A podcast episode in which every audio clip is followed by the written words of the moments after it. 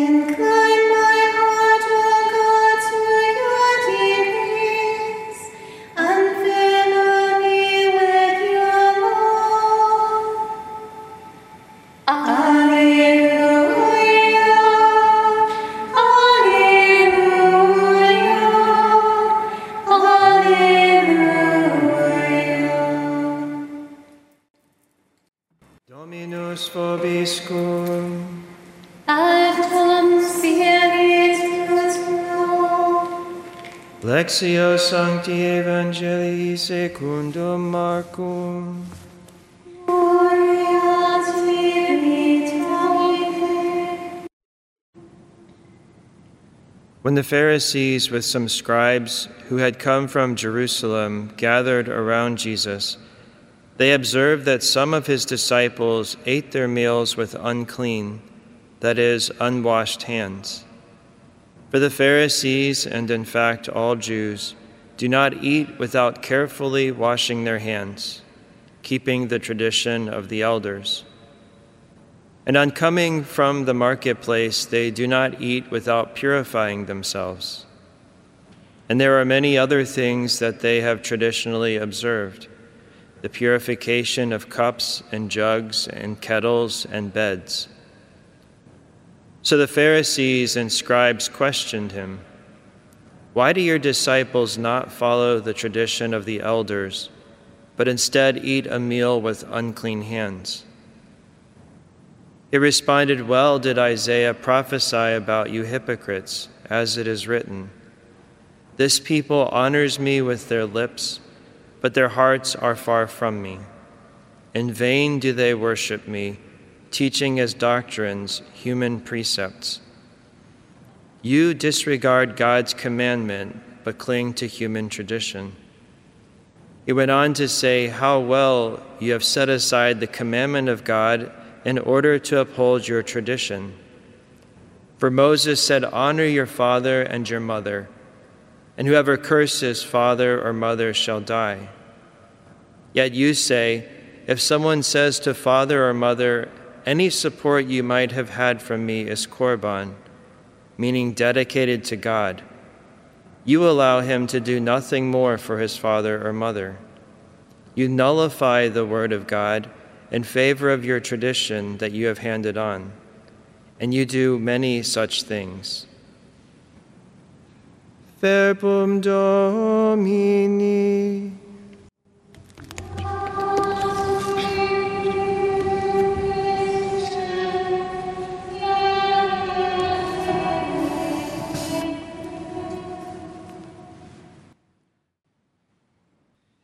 You disregard God's commandment but cling to human tradition. This rebuke of the Pharisees and scribes has also at times been cited against Catholics, as we have a great reverence for sacred tradition.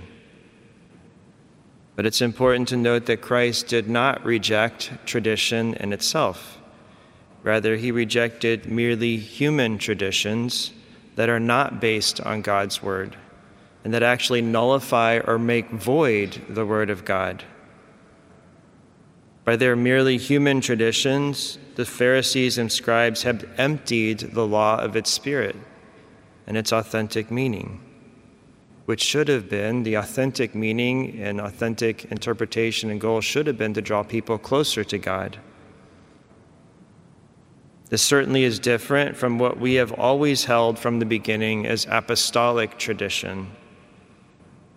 St. Paul would say in his second letter to the Thessalonians stand firm and hold fast to the traditions which you were taught, either by an oral statement or by a letter of ours. And in our reading this past Sunday, just two days ago, St. Paul was referencing tradition in his first letter to the Corinthians. As he said very clearly, I handed on to you what I myself also received. That's what tradition is it's a handing on, a passing on of what has been passed on from Christ and the apostles. Now, three gifts that have come to us from Christ or sacred scripture, sacred tradition, and the magisterium, which is the official teaching office of the church, and is charged by Christ with giving an authentic interpretation of the Word of God. And as the, term, the church firmly teaches, it's through tradition that the church in her doctrine, her life, and worship perpetuates and transmits to every generation all that she herself is, all that she believes. In two very ordinary ways to know what is the content of sacred tradition and we all have access to these, is the liturgy and the official catechisms of the Church. Regarding the liturgy, the Church only prays what she believes. The liturgy is the main way through which our faith is transmitted, the main vehicle by which we receive the content of our faith. This is why we do not change the liturgy on our own or start to get creative with it, because we may be tampering with the content of our faith. The words and the content of the prayers are very important. Words have meaning, they mean something. They reflect the truths that God has revealed to us. And by reflecting or meditating on these sacred truths, we seek to worship God with our lips and our hearts. We don't want to be like the scribes and the Pharisees, whom our Lord rebuked today, saying, This people honors me with their lips, but their hearts are far from me. And second, we know the content of apostolic tradition from the official catechisms that have been given to us by the Church throughout her history. They are summaries of the content of our faith as it's been passed down through the centuries from Christ and the apostles. Now, authentic apostolic tradition does not make void the Word of God, it does not nullify the Word of God, as our Lord rebuked again in the Gospel today. Rather, it helps us to know more about Christ and helps us to come to a deeper relationship with Him. So it's good for us to be able to distinguish between merely human traditions, as is referenced in the Gospel today, and apostolic tradition, which we have always held as holy and as a means of coming to know Christ better. And of course, sacred tradition will never contradict sacred scripture. In fact, the church teaches that both scripture and tradition they flow from the same divine wellspring. They move toward the same goal. And each of them makes present and fruitful in the church the mystery of Christ, who promised to remain with us always. And I also want to mention today uh, one of the saints whom the church upholds and honors, St. Josephine Bakhita. She was born in the Sudan in 1869 and she lived through the torture of being kidnapped and sold into slavery at the young age of nine. Her experience was so traumatic that she actually forgot her name. She forgot the name that her parents had given her at birth. She was called by her kidnappers Bakhita, which means fortunate. And she was often beaten brutally and at times left unconscious. And it was noted that she bore 144 scars throughout her life from the torture she endured. She was sold and resold in slave markets and was treated shamefully. At one point, she was bought by an Italian who treated her with more respect. And when he had to return to Italy, she also went.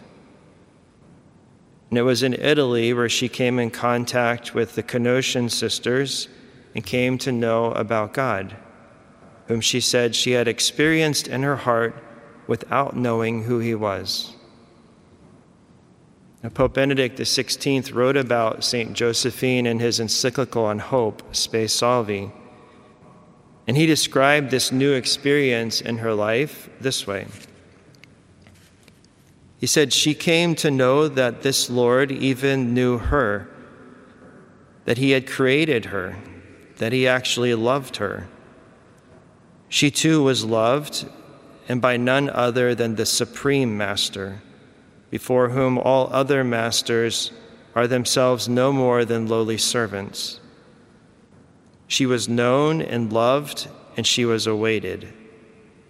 What is more, this master had, ex- had himself accepted the destiny of being flogged, and now he was waiting for her at the Father's right hand. Now she had hope no longer simply the modest hope of finding masters who would be less cruel, but the great hope. I am definitively loved, and whatever happens to me, I am awaited by this love, and so my life is good. So Josephine would enter the catechumenate in Italy, and when she was baptized, that's when she was given the name Josephine. She came, she later was actually um, freed and was given her freedom. And she came to have such a great love for God and her faith that she was often seen kissing the baptismal font and saying, Here I became a daughter of God. And after she received her freedom, she pursued the call to religious life where she served the Lord wholeheartedly for 50 years and she lovingly referred to him as the Master. She was esteemed by her sisters and many others for her goodness and desire to make the Lord known. And the Lord permitted Josephine, as he did permit many of the saints, to experience one final trial as they are approaching death. In her last agony on her deathbed, it said that she almost was reliving her slavery earlier in life and she was calling out to Our Lady to help her. And it said that she died with a smile on her, face, on her face. So it could be presumed that Our Lady did come to her to help escort her to the Lord, her Son. I'll just conclude with the simple advice that St. Josephine would often give to others. She said, Be good, love the Lord, pray for those who do not know him. What a great grace it is to know God.